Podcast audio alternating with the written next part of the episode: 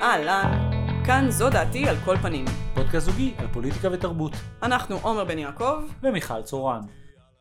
היי, אנחנו פה היום בפרק מיוחד שמוקלט מהערבה שכל כך דיברנו עליה פעם קודמת. פרק במדבר. פרק במדבר. אה, נסעתי אה, לבקר את עומר ב... בהתבודדות שלו בערבה, ואנחנו החלטנו להקליט אה, פרק מפה. נכון. שזה מאתגר, יכול להיות שהסאונד באמת ככה קצת יושפע מזה ולא יהיה האיכות ה... שהתרגלנו אליה. מצד אבל... שני, יכול להיות שאנחנו נהיה רגועים. אם אתה מדבר באופן שאחרי זה אנשים באים אליי ואומרים לא שומעים את עומר, אז אתה צריך עם כל הרוגע גם ל... תראי, גם עם כל הרוגע, אני בסופו של דבר ביליתי את הלילה של הפוטש באמריקה, מה שמכונה doom scrolling, גללתי לטלפון כמו פסיכופת, והבנתי שאתה יכול להוציא את הילד מתל אביב ואתה לא יכול להוציא את הטוויטר מהטלפון. כן, אה, אני אה, אה, הייתי בתל אביב וזה לא, זאת אומרת לא, לא כל כך ידעתי על זה, עד ביום למחרת כמובן. תראי, אני, אני רק אני אשוויץ שנראה לי ממש סיפור ויראלי עם זה, אני כתבתי פרשנות על איך זה המשך של המאמצים של הדיסאינפורמציה הרוסים, והגעתי עד ל-NBC, ציטטו אותי ב-NBC, זה עשה מלא רעש, אבל אני כאילו, לא יודע, זה... אני חושבת שזה היה MSNBC ולא נכון, NBC. זה היה באמת MSNBC, צודקת.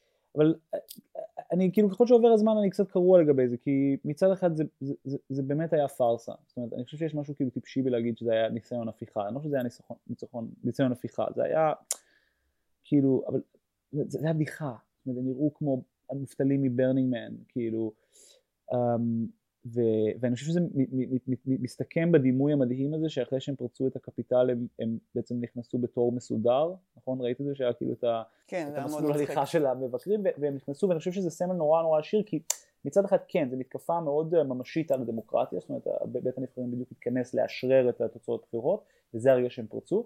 מצד שני זה נעשתה מתוך אנשים שכאילו חשים את עצמם מאוד מאוד פטריוטים ומאוד דמוקרטיים והמתח בין שני הדברים האלה, כשזה מתממש בפארסה של אדם לבוש כמו כאילו ויקינג, אני חושב שזה קצת הסיפור, כי לא יודע, זאת אומרת, הרגע שהם נכנסו באמת היה רגע יחסית רגיש מבחינת הדמוקרטיה האמריקאית, זאת אומרת, נכנסו לאשר את, ה, את שתי, הבת, שתי בתי המחוקקים, באו להצביע על לאשרר את תוצאות הבחירות, אותן תוצאות בחירות שטראמפ כאילו מסית נגדם כל כך, כל כך הרבה זמן. ומה שהיה מדהים ומה שהרבה אנשים לא זוכרים זה שהרגע שהם פרצו היה כמה דקות אחרי ששתי מחוקקים אה, רפובליקאים בעצם ניסו למנוע או, או להגיד שלא צריך לקבל את התוצאות של הבחירות באריזונה. כן. ו, ו, וזה כאילו, זה, אני חושב שהסיפור כאן הוא בדיוק איך ה, ה, ה, ה, הקונספירטיביות והפייק הזאת מצליחה לייצר ממשות. כי הרי השתי מחוקקים האלה לא חשבו שהם יצליחו למנוע באמת את זה ש... שיכירו בתוצאות של אריזונה, כן? אבל מה שהם ניסו לעשות, ואני חושב שזה מאוד מאוד הצליח, הוא לייצר את התחושה כאילו כל הבחירות מאוד מאוד מאוד חשופות. והמקום הזה שבו סיפור בגדול כאילו פשוט פייק במובן מסוים, מצליח לקבל ממשות, כי אנשים, מספיק אנשים מאמינים לו, הוא בעיניי, לא יודע, זאת אומרת, זה, זה, זה הכי המורשת של טראמפ ואני גם, גם אגיד שיש פה משהו אני חושב כן מעניין פוליטית כי אני כן חושב שכנראה זויפו הבחירות, אני לא חושב ש, שטראמפ ניצח, אני חושב שבאמריקה המערכת בחירות היא כל כך fucked up וכל כך מטומטמת שמזייפים בחירות שנים, לדוגמה כולם יודעים שקנדי כנראה נכנס לבית הלבן בגלל שהמאפיה זייפה קולות בשבילו, זה ממש כן. דבר, ממש סיפור ידוע. אל גור, אחד מהפרשנויות ללמה הוא לא רב יותר על פלורידה הרי כאילו זה הגיע לבית המשפט ועל פניו הרבה אנשים כאילו הוא פשוט ויתר הוא עשה משהו כאילו ממלכתי הוא אמר אני לא רוצה לריב על תוצאות הבחירות בוא נקבל את זה כאילו עדיף חילופי שלטון. ואחד כן. מהטענות לאורך השנים שנוצרו היה שהוא פשוט לא רצה שיבדקו קלפיות אחרות. ומה שכל כך outrageous במה שהתומכי טראמפ עשו לא שהם טוענים שזויפו הבחירות כי זה יכול להיות שהיה זה שהם רוצים שרק יספרו מחדש את המקומות שבהם הם הפסידו. כן. זה, זה, זה לא באמת זה, זה, זה מדהים במובן הזה.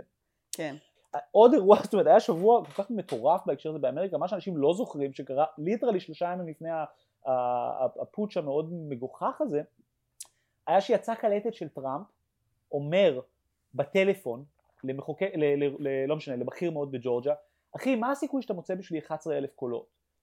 עכשיו, הלוגיקה שבו אנשים מסתערים על הקפיטל כי גנבו להם את הבחירות יומיים אחרי שהמועמד שלהם מודה שהוא רוצה לזייף את הבחירות, היא, זה, זה, זה אקט של או הונאה עצמית או הזיקוק. אז זה בדיוק מה שאני רוצה לדבר עליו בהקשר דברי. הזה, כי אני חושבת שהמקרה הזה מראה לנו שכבר לא משנה מה, מה יקרה במציאות הפוליטית, כי כל אה, אה, מקרה ואינסידנט וכל דבר כזה, הוא פשוט כלי שרת בידי שני הצדדים. זאת אומרת, כבר אין חשיבות אה, אה, אה, אמיתית ל, אה, לפעולות. זאת אומרת, אין גם אפשרות לשכנע או להתדיין, יש רק פופוליזם משני הצדדים. זאת אומרת, מצד הימין, אז הימין כאילו מדבר על זה שמדובר ב...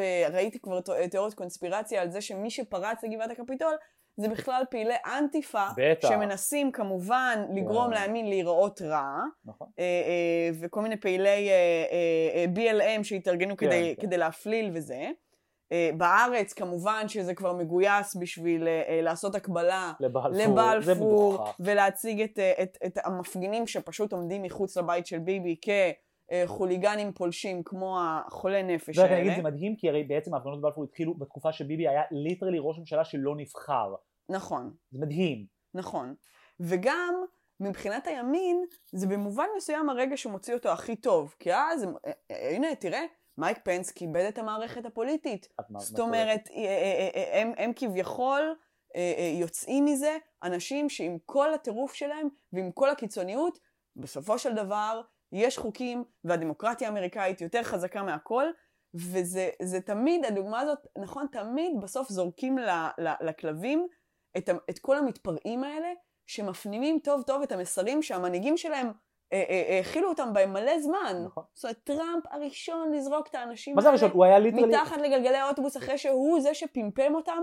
זאת אומרת, זה אנשים שמבחינתם טראמפ אמר להם לעשות את זה. הם ראו זה את? טראמפ, הוא אמר להם לעשות את זה הם רבע שעה ראו את לפני טראמפ זה. עומד בטלוויזיה, מדבר בטלוויזיה ואומר להם, אתה, כן, אתה אדוני שיושב בבית שלך בשיט הול, לא יודעת מה, אתה, תבוא לגבעת הקפיטול ותפרוץ לשם. מבחינתם זה המסר שהם קיבלו, וכמובן שכמו תמיד, במקרים האלה, את האנשים האלה, זה האנשים שזורקים אותם מתחת לגלגלי האוטובוס.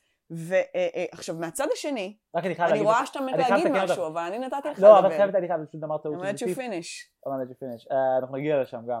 אבל ה- טעות אחת, הוא לא אמר להם את זה בטלוויזיה. הוא נאם בפניהם 20 דקות לפני זה, ואמר להם, תלכו לקפיטל, ואז בסרטון, שהוא כאילו קולטים שהוא בפאניקה, שכאילו זה, אז הוא גם, הוא גם, זה כאילו פיצול אישיות, גם ראו אותו קאטים, הוא כאילו עשה כמה טייקים, שהוא כאילו, הוא קרוע בין להגיד, הוא אומר להם, you're special people, I love you, I need you to go home, כאילו, אתם צודקים, כאילו, הוא קרוע בין הממלכתיות, זה מדהים, זאת אומרת, זה הוא ההונאה העצמית הזאת. עכשיו, מהצד השני, השמאל מוחק את טראמפ מהטוויטר, ובגדול סותם פיות. כאילו... עכשיו, אני רוצה להגיד שאני חושב שלמחוק אותה מהטוויטר לא יתקן ארבע שנים של שקרים ועשרים שנה של הסתה פרועה מטעם המפלגה הרפובליקאית נגד מוסד האמת באשר הוא, את לא, בטוחה? מה שאני רוצה להגיד, זה שהמעשים שאנשים עושים, כבר אין להם יכולת להשפיע על המערכת הפוליטית. זאת אומרת, זה שתי בועות שמתקיימות בינן לבין עצמן, ואין כל חפיפה, וכל מקרה שיקרה, גם הקיצוני ביותר, גם דבר כזה שמבחינתי, כששמעתי על זה אמרתי, הנה, הנה, הם יראו שהאנשים האלה קיצוניים, אבל לא, כן. זאת אומרת, ו- ו- ומשני הצדדים אגב, באמת, זאת אומרת, השמאל גם משתמש בזה. הנה, זה אומר ש- ש- שצריך לחסום את טראמפ. זה לא אומר שצריך לחסום אותו, זה לא הגיוני הדבר הזה. גם אה, כל האנשים שפרצו לגבעה כבר בעצמם ממילא, זה אנשים שלא נמצאים הרי בטוויטר ובפייסבוק, לא, הם ב- הם ב- זה ב- לא בגאב ב-D-Live הזה, איך קוראים לזה? גאב ופרלר ויש פורצ'ן ויש אני שמעתי על ה-D-Live או D-Live או משהו. יש דיסקורד, כל מיני מקומות שהם יכולים לשדר שם לחולי נפש כמוהם. שמעתי שהם גם בטיקטוק. אה, מאוד הגיוני. אבל, אבל שוב, העניין הוא שזה לא, זאת אומרת, זה לא משנה, זה לא אנשים שממילא נמצאים שם, זאת אומרת, החסימה של הדבר הזה היא סתם, היא סתם הזדמנות כדי לעשות את זה, זה לא באמת משנה, זאת אומרת, כל אחד עסוק בלשחק בקלפים שלו כמו שצריך, וכל דבר שקורה, זה לא, זאת אומרת, אתה מבין מה אני אומרת? אני. אני הכי מבין, אני גם, אני רוצה לחדד משהו במה שאת אומרת, אני חושב שאת נורא צודקת. אני חושב שיש גם בהתפרצות לקפיטל, וגם בתגובה נקרא לזה הממסדית שמאלנית, אחד, פלוסי וכולם אומרים שיגרשו את טראמפ מהבית הלבן, ב, ב, בש, לא יודע, בעשרה ימים שנשארו, כאילו יצליחו לעשות את זה, ומצד שני המהלך של ג'ק דורסי ו- ומרק צוקרברג של להעיף את טראמפ מהטוויטר ומהפייסבוק, הם שניהם הוכחה למשהו אחר, לשיח א-פוליטי. QAnon וההסתערות על הקפיטל, מעבר לזה שהתוכן שלה היה כאילו נושא פוליטי, הוא בגדול היה פוליטי לחלוטין. זאת אומרת, מה הם תכננו לעשות שם? מה, להקים ממשלה אחרת? במה QAnon מאמינים בכלל? שיש רשת של פדופילים? את בעד פדופילים? לא, אוקיי. זאת אומרת, זה, זה לא נושא פוליטי בכלל, את מבינה? עכשיו, כנ"ל טוויטר ופייסבוק. זה לא שיש להם policy או מדיניות שהוא הפר באמת. הם פשוט חלאות שהתחנפו לרג'ים הקודם ועכשיו התחלף הרג'ים אז הם מראים לביידן כמו המשטרה החשאית במצרים שהם עכשיו ירגלו ויהרגו את הבוגדים שלו זאת אומרת זה, זה הכל ויש משהו כל כך א-פוליטי בכל הסיפור הזה שזה באמת מדהים כי אתה אומר מה מביא גבר בן 30 ומשהו להתלבש כמו ויקינג ולהסתער על הסמל של הדמוקרטיה המערבית אתה אומר טוויטר? לא זה לא טוויטר טראמפ? לא זה לא טראמפ זה, זה אובדן קשר בין המציאות לבין פוליטיקה. זאת אומרת, זה אובדן התחושה שמשהו שאתה עושה יכול בכלל לשנות משהו, ולכן כשהם גם קראו רעיונות עם האנשים האלה, הם בכלל לא הבינו שהם עושים משהו כזה fucked up, זאת אומרת, הם לא חוו את זה כניסיון הפיכה, אולי היו כאלה שגם, אבל הרבה מהם... נכון. הם פשוט הגיעו לשם, ואז מישהו פשוט הסתער, ואז הם הלכו מאחוריו. זה היה פילטריפ, ו... פילטריפ של, של QAnon. כן. בגן חיות, כאילו, עכשיו, לא יודע, יש בזה משהו...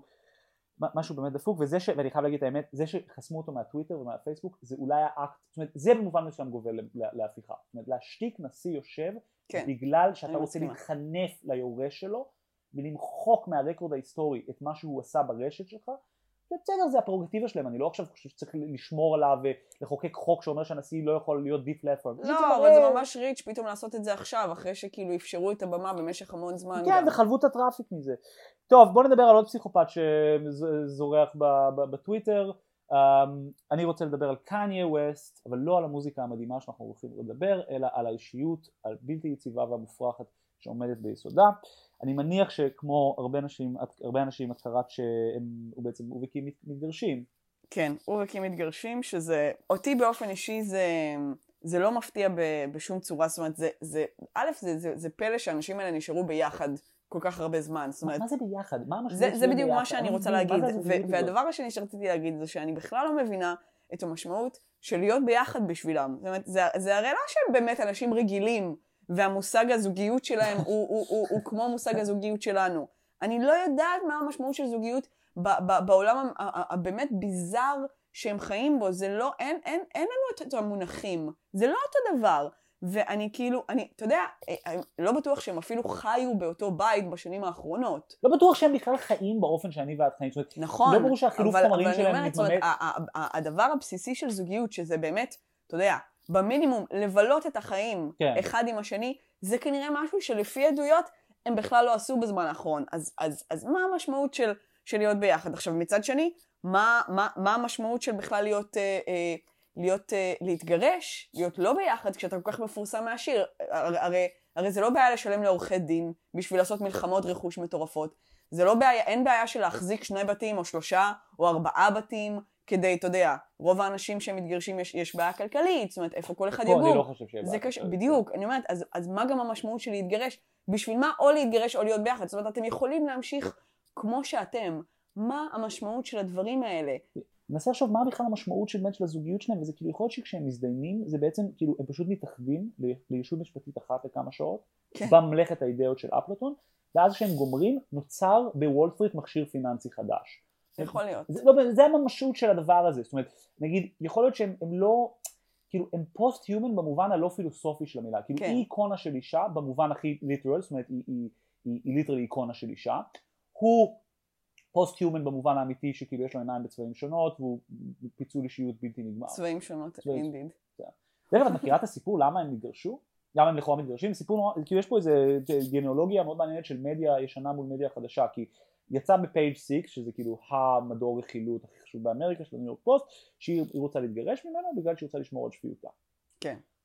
אפשר להבין. זה אפשר להבין, כן. כן. לא, גם אמרו לי שבדיוק נגמר לה החוזה על השפיות והיא צריכה להחזיר אותו למפעל, יש פה כן. סיפור שלם, כן. כן. קלואי צריכה אותו לקצת זמן, יש פה בלאגן. גם משפטי, עורכי דין על זה. במקביל לזה, לא בגלל בטיקטוק, אה, כתבתי פה את השם שלה, אמ, לא, לא כתבתי את השם שלה, לא משנה, זה בלוגרית רכילות בטיקטוק שהיא מפורסמת בזה שהיא המציאה את הקורונה ויירוס challenge, זה כשאנשים מלקקים את האסלה.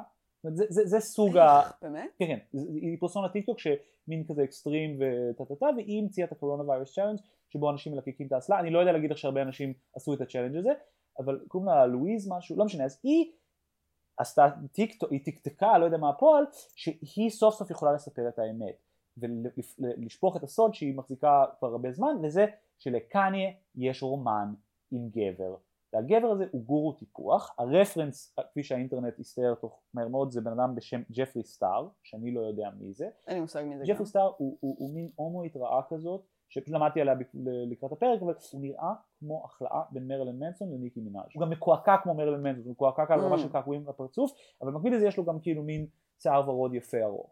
כן. והוא לכאורה מנהל רומן עם קניה. שגם, רומן, לא חושב שקניה יש לו בכלל מיניות במובן הזה, אבל סבבה, הם לכאורה מנהלים רומן.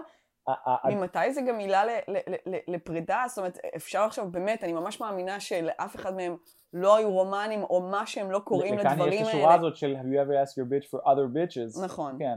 אז כאילו, אז הג'פרי סטאר הזה, כפי שהיה מצופה מכוכב הרשת, אה, מאז עסוק ללא הפסקה בלהכחיש את זה בכל מדיום שהוא יכול, סלש להכחיש את זה עוד קצת, סלש לתת רעיונות על כמה מעוניין להכחיש את זה, ושוב כאילו עולה השאלה באיזה מובן בכלל היה בגידה, זאת אומרת אולי הבגידה שלהם היא משהו שסוכם במשרד עורכי דין של יח"צ, קים קיבלה על זה אימייל, זאת אומרת בכלל לא ברור שיש פה כאילו תופעה פיזית, זאת אומרת יכול להיות כן, שהגוף להיות של קניה לא נגע, מתוכנן מראש והעונה נגמרה. כן, פשוט העונה של הדבר הזה נגמרה, והיה צריך איכשהו לסיים את זה, וזה הסיפור שהחליטו לתפור. אמרו, אוקיי, אנחנו צריכים שקניה יהיה לו, אה, יהיה קצת, אה, יחזור להיות טיפה יותר אה, דמות שאפשר להזדהות איתה, אז אוקיי, רומן. אבל רומן עם גבר שהוא כאילו מין גבר מאוד נשי וכאילו מין גבר שנראה זה מאוד כאילו- עכשווי היום. נכון. אבל כאילו אתה אומר, מה, קניה הוא bi, אבל זה בדיחה, הוא קניה, נכון. כאילו אין הוא לזה קניה שום... sexual. הוא קניה sexual, בדיוק, הוא קניה sexual, מעולה. הוא הוא יכול להיות שהיה צריך באמת a way out עכשיו שטראמפ לא נבחר, זאת היה צריך לתת לו איזה, כן, כן, אה, זה אה, calling חדש. כן, כן, איזה כן. משהו עכשיו עניין שלם, כי הפוליטיקה אה, לא, לא בדיוק אה, זה. כן. טוב, מה עוד? אה, אני רציתי לדבר על, אה, הצופים. הצופים? אה, הצופים. אה, הנושא ממש שנוי במחלוקת, אה? כן, לא, האמת שאני מאוד אוהבת את הצופים, אני אה, ביליתי את אה, מיטב שנותיי בצופים, אבל אה, זה לא הצופים שאני רוצה לדבר עליהם, כי אני רוצה לדבר על ה scouts. זה משהו אחר לגמרי ממה שקורה בישראל, אה, זה משהו... אני, אני אציע חידוד לשוני קטן, זה, אני יודע שה scouts אה, הומר לישראל כהצופים, התרגום המדויק וגם המורשת האמיתית היא סיירות. Mm, כן, יש פה גם חוגי סיירות, אבל זה גם לא דומה כן, לא. ל scouts. כן.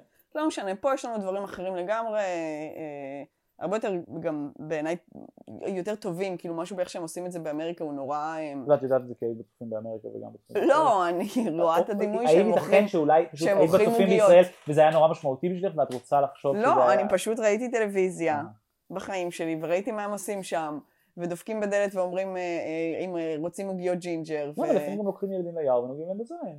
נכון. אני באופן אישי עשיתי דברים יותר משמעותיים, וזה נראה לי שטויות. אבל זה לא הנושא, אתה סתם מסיט אותי עכשיו מהנושא.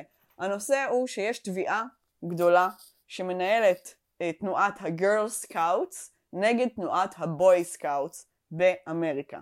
מה שקרה זה שבאופן היסטורי שתי התנועות האלה, שאגב הוקמו באותם, אה, באותן שנים, זאת אומרת גם אפילו אין פה, אני חשבתי, הנחתי כששמעתי את זה, שיש סיפור שכאילו אה, לא הסכימו לבנות להיות אצל הבנים, אז הם הקימו תנועה נפרדת. לא, שתי התנועות הוקמו באופן עצמאי באותם שנים. בתכלס בעצם מאוד שמרנית, זאת אומרת זה מאוד הגיוני שזה מה שיהיה. כן, כן, שניהם, אה, הראשים שלהם כנראה פגשו את באדן פאוול, שזה הגרמני הזה שבכלל הגה את, ה, את הדבר הזה. כן, אז- מי שהקים את זה באמת זה רוברט אה, רודן- אה, רוברט בדן פאוול שהוא כמובן the first baron of בדן פאוול. את יודעת מי הקים את ה girl scouts? אה, אישה אחת שדיברה איתו. לא, אחותו שהלכה לעזור לאישה הזאת שדיברה איתו להקים את זה אחר אה, כך. לא משנה עכשיו.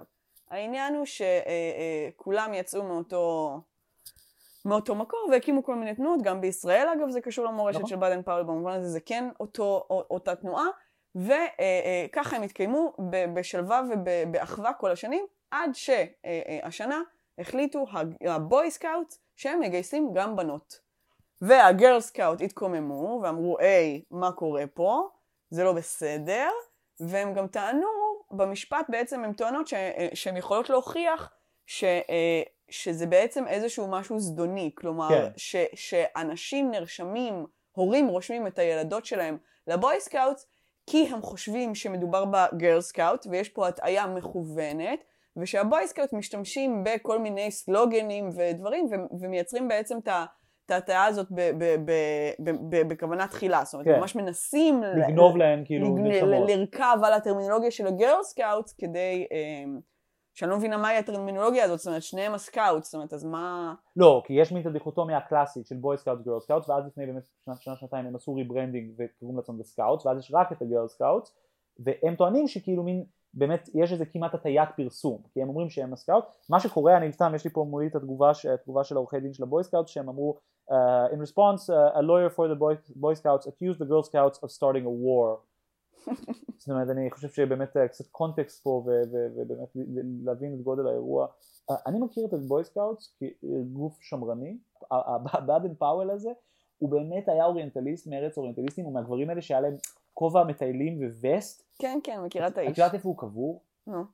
איפה שרק גברים כאלה מרגישים בבית. נו. באפריקה. אה, כמובן כן. ש- the first lord of uh, Baden מה שנקרא באפריקה אני מרגיש הכי בבית. בדיוק, באפריקה אני מרגיש הכי בבית, כי אפריקה הרי זה מקום, ושם הוא מרגיש הכי בבית. עכשיו, זה, זה רק, אני רק טיפה היסטוריה על, על, על ה boy scout, אז אני רוצה רק להקריא לך את ה timeline של הפרוגרסיביות שהובילה אותנו לרגע שבו בנות יש את הדילמה הזאת בכלל. ב-2014 נתנו להומואים להצטרף. רק שנה אחרי זה, ב-2005 נתנו למדריכים הומואים כן. להצטרף, שזה גם, רק הפער של השנה הזאת, אם את חושבת שנייה על המשמעות של זה, זה, זה מחריד ברמה שזה מרתיח את הדם.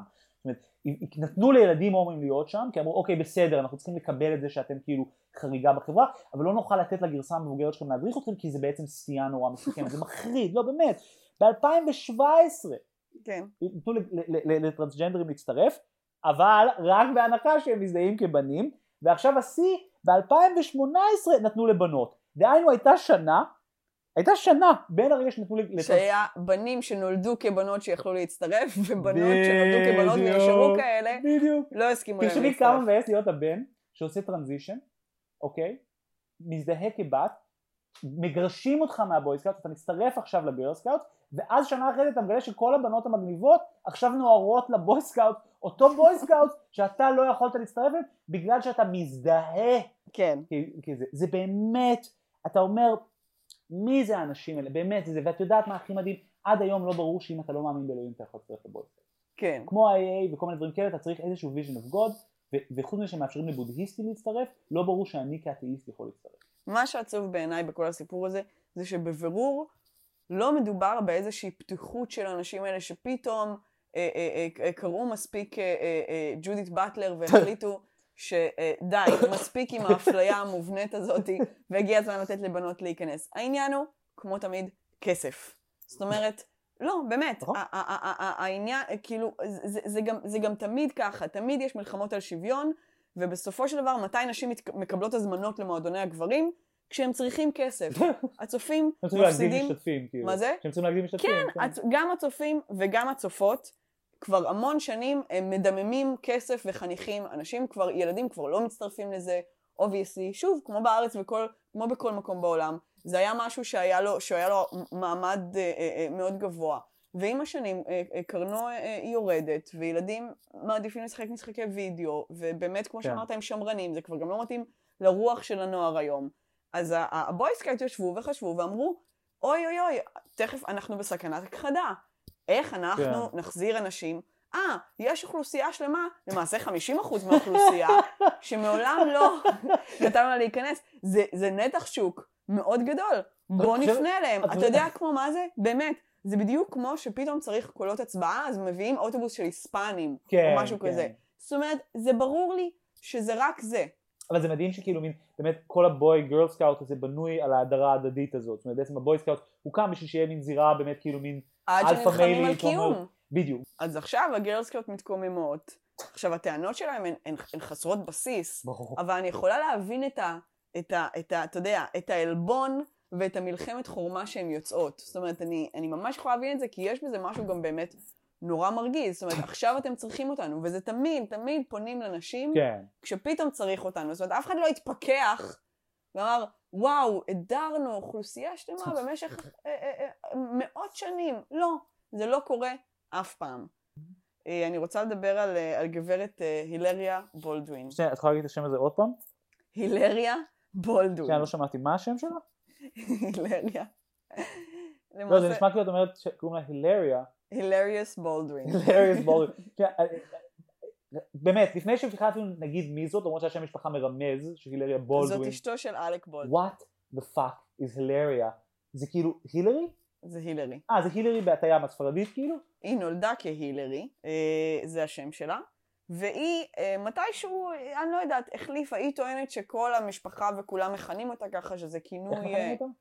הילריה, שזה כינוי אה, מאוד מאוד ישן שלה, ושכולם אה, קוראים לה ככה, וש...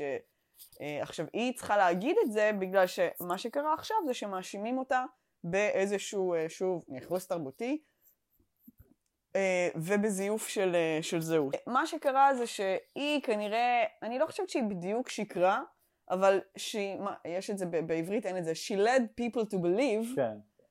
שהיא ממוצא ספרדי, אוקיי? היא לא נולדה טוב. בספרד, אה, ואין לה שורשים ספרדיים פר סי, אבל, מהמם.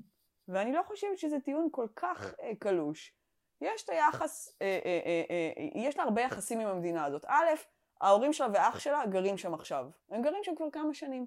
כי הם אוהבים את המקום הזה. ובגלל שהם אוהבים את המקום הזה, הם גם נסעו לשם אה, אה, המון שנים. זאת אומרת, מאז שהיא הייתה ילדה, הם ביקרו שם הרבה פעמים. היא מכירה טוב אני את חושב ספרד. שהיא ממוצא ספרדי. היא לא ממוצא ספרדי, זה בדיוק העניין.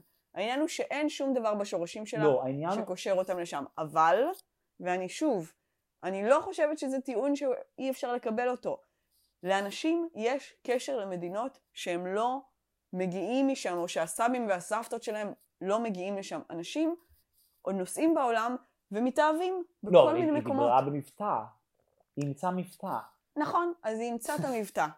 היא אימצה את המבטא. מה הסיפור הגדול? אתה יודע את מי זה מזכיר לי? נו. אותך. אתה, לא, לא צפית את זה. הלריה בן יעקב? אתה אוהב להגיד לאנשים שאתה משכונת התקווה. אני לא אומר שאני אתה- שכונת אתה התקווה, אני אומר שההורים שלי, אתה אומר, משכונת- אני שמעתי אותך אומר, אני מהתקווה. עכשיו, אתה, בוא, אה? זה באמת גובל ברצח אופי מה שקורה זה. לא רצח אופי. מה שמדויק לגבי זה שאני אומר לאנשים שאני מאמריקה כשזה נוח לי, אומר לאנשים שאני מישראל כשזה נוח לי, ואומר שאני מתל אביב כשזה נוח לי, ואתה אומר שאתה מהתקווה שזה נוח לך. עכשיו, כל היתר הם עוד נכונים במידת מה. מה זה אבל, במידת מה? אבל ההורים שלך, ההורים שלי גרים בתקווה, איך זה לא ההורים נכון? שלך עברו לשכונת התקווה אה, ממרכז תל אביב, אחרי שאתה כבר עזבת את הבית. את מנסה לטעון שאני כאילו הזהות התל אביבית שלי איכשהו פגומה, לא, בגלל לא, שאני טוען ש... לא. למרות שאני גדלתי במרכז תל אביב, לא. ההורים שלי גם בתקווה. אני מנסה לטעון שאנשים, מותר להם להגיד על עצמם כל מיני דברים. אז למה את מדברת במבטא? אני מדברת... לא, אני חושבת שהעניין הוא שיש איזו צביעות מהעולם שעולה מהדבר הזה. האופן שבו מעודדים אנשים לעשות לעצמם מיתוג עצמי, לבנות לעצמם את ה brand שלהם, ואתה יודע, מעודדים אותך לשקר בקורות חיים ולהבליט נכון. את, ה, להבליט את, כל ה, את כל הכישרונות הישגים. ואת כל ההישגים שלך, כן. וכן, כן, אומרים לך קצת לשקר, ואומרים לך תשקר במדיה החברתית, נכון? תציג מצג שווא באינסטגרם שהחיים שלך מושלמים. כן, ת, ת, תייצר תדמית שהיא נוצצת והיא מדהימה. ואז אתם מתקוממים על זה שהאישה הזאתי לא תקנה נשים כשהם הניחו שהיא ספרדיה? די, נו, באמת. זאת אומרת, זה בדיוק חלק מהדבר הזה. ו- ו- ו- ושוב, אני כבר אמרתי את זה בפרק אחר שלנו, אבל אני רוצה לחזור על זה בהקשר הזה. מעבר בין תרבויות זה דבר חשוב והכרחי נכון. בשביל אה, אה, התפתחות של ציוויליזציה. ואנחנו לגמרי מקבלים את זה כי אנחנו מבינים שככה מתפתחת תרבות, שאנשים מביאים מוטיבים, נכון, צודקת. ועושים אינטגרציות, ועושים את הדברים האלה. עכשיו, מעבר לזה, אני רוצה להבין, אני, אה, דיב... אה, ניכוס זה דבר, וזה כבר מושג, וזה, אני חשבתי שכשמדברים על ניכוס, זה תמיד יהיה אה, אה, איזשהו אימוץ של מאפיינים, של תרבות, שהיא מדוכאת. באיזה עולם ספרד אוקיי. זה מה- פה- אני- מקום לא, שאפשר לא, פה- לנכס אז עכשיו אני ממנו. פה- אני אגיד את זה ככה. הטענה פה היא לא שספרד היא מדינה מדוכאת ומי שבא מה- מחצי האי איברי הוא יש לו שורשים של דיכוי. הטענה פה היא שהיא מנסה להמיר זהות שיש לה נגיד אספקט של דובר ספרדית בשביל לקבל קפיטל, כאילו הון חברתי, כמין Latinx מה שנקרא באמריקה. ואני חושב שאת צודקת במאה אחוז כי זה פשוט מגוחך ההבחנות האלה כי אתה אומר מה, מה, מה, זאת אומרת, ובוא נגיד שהיא מצפון איבריה, ספרדים לבנים, אז זה fucking מה, אז כאילו המשפחה כן. קצת מהגרים, יש לה את השורשים האלה, האם אז השורשים מה, האלה היא בהכרח הצליחה לא כנראים? להתחתן עם אלק בולדווין והיום היא נורא עשירה, מה אכפת לי? מה זה בדיוק, משנה? וכאילו נגיד שהיא באה מתרבות ספרדית שהיא לא ענייה וזה עדיין התרבות שלה, זאת אומרת האם התרבות היחידה של של תרבות Spanish speaking היא של מיעוטים מסכנים? זאת אומרת לא יכול להיות שיש נגיד... האמת שזה זה, זה התנשאות מטורפת במובן. מסוים, זאת אומרת זה, זה ממש, אה, שוב, בסוף הדברים האלה תמיד קורסים לגזענות. ההנחות האלה שאנשים מניחים, אומרים, רגע, את התחזית ואת מנסה, תוקפת תרבות מדוכאת. אתם מניחים את זה. נכון. זאת אומרת, שוב, היא מעולם לא אמרה את הדבר הזה. אוקיי, אז היא אולי זייפה מבטא, ואולי היא, היא, היא הראתה איזושהי אפיליאציה לתרבות הזאת ואיזו משיכה אליה. אני מאמינה למשיכה שיש לה לתרבות הזאת. ברור, גם אני, למה שהיא, כאילו, ברור. בא לה להעמיד פנים שהיא משהו אחר. היא מדמיינת את עצמה כספרדיה. וואלה, זה מה שעושה לה את אתה אומר זה. כאילו, זה מה שנותן לה את כל הכוח שלה, זה שהיא עושה את המבטא, לא נגיד זה שהיא נשואה לפאקינג אלק בולדווין, כאילו, זה הבעיה פה, זאת אומרת, היא מנצלת את כל ההון התרבותי של קונסואלו המנקה, כן. בשביל, בשביל מה? כאילו, אבל אני רוצה לקחת את הסיפור הזה, ונקודה מאוד חכמה שאמרת עכשיו על ניכוס תרבותי ועל מזליגה בין תרבויות, וגם לחבר לזה משהו שקרה בישראל והדיון על פריבילגיה. לפני יומיים נפטר ישראלי בשם עזרא נאווי. נכון. שהוא דמות שאני מאוד אהבתי אותו מהכיוון שבדיוק שאת מדברת עליו. כי עזרא נאווי היה פעיל שמאל וטה טה טה, אבל עזרא נאווי היה אולי השמאלני שהכי לקח לליבו ולקח עד הסוף את הטענה הזאת של כאילו, יאללה, תעבור לרמאללה, כן? נגיד כן. אמירה האס עברה לרמאללה והעתיקה את עצמה כמין אישה אינטלקטואלית שגרה בעיר תל אביב, בעיר אחרת, אז עזרא נאווי העתיק את עצמו כגבר הומו מזרחי שמן ועבר חלק מהחיים גר עם הבדואים בדרום הר חברון ועזרא נאווי כדמות היה באמת אני אומר בלי קשר שאני לא מסכים עם כל מה שהוא עשה ואני לפני אספר גם מה שהוא עשה אבל הוא היה דמות ש, שבאמת כל השיח הזהויות לא יכול לגרד את ההתחלה של להבין מה זה הבן אדם הזה איך את מסבירה גבר שמן הומו מזרחי שמזדהה כהומו אה, עובד כשרברב זה היה המקצוע שלו זאת אומרת הוא היה שרברב במזרח ירושלים נלחם כמו פסיכופת, כמו כאילו, כמו, כמו, הוא בעצם היה לאומן פלסטיני, הוא אפילו לא היה פעיל שמאל, זאת אומרת פעיל שמאל זה, זה כאילו, אני עכשיו מסביר את זה בצורה שתהיה לנו נוחה להבין, הוא לא היה פעיל שמאל, כן. הוא היה לאומן פלסטיני מהקיצוניים ביותר, הוא היה שהיד אה, יהודי הוא היה למען... ש...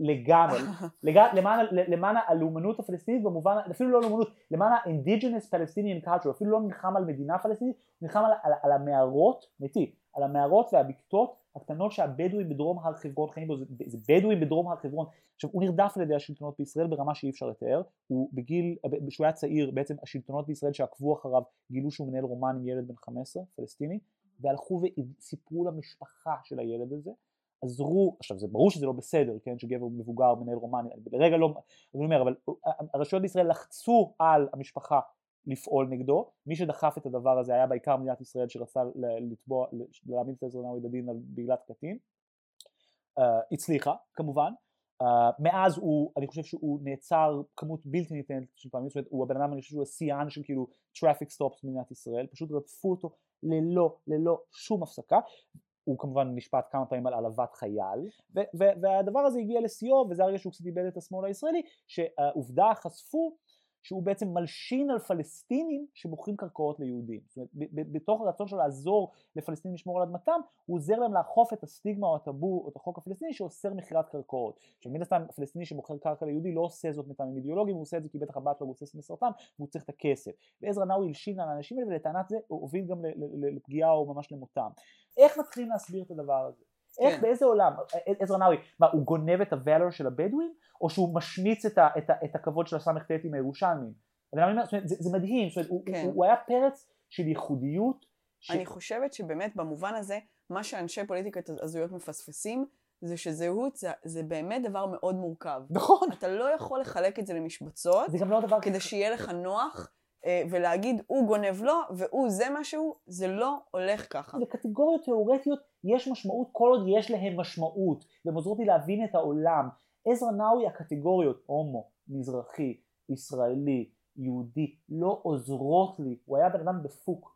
כמו שאני יכול להגיד, להסתכל על ברק כהן ולהגיד וואו יש מלא דברים שאתה עושה שאני לא מסכים איתם, אבל אני מסתכל על האסד של הבן אדם ו- ועל האנרגיה שיש שם ואני אומר זה האינדיבידואליזם, זה היצירתיות, זה הכוח של המקום הזה, זה כל מה שאני אוהב במדינה הזאת, שיש פה אנשים דפוקים בראש עם פרויקטים פסיכוטיים לגבי איך לממש אותם, אי אפשר להסביר מה עזרא נאווי, זאת אומרת אין, אין שום מסגרת תיאורטית שמסבירה את זה, רק המקום האנושי, וזה מה שמרגש אותי. לא, אני לא חושב שזה דבר טוב.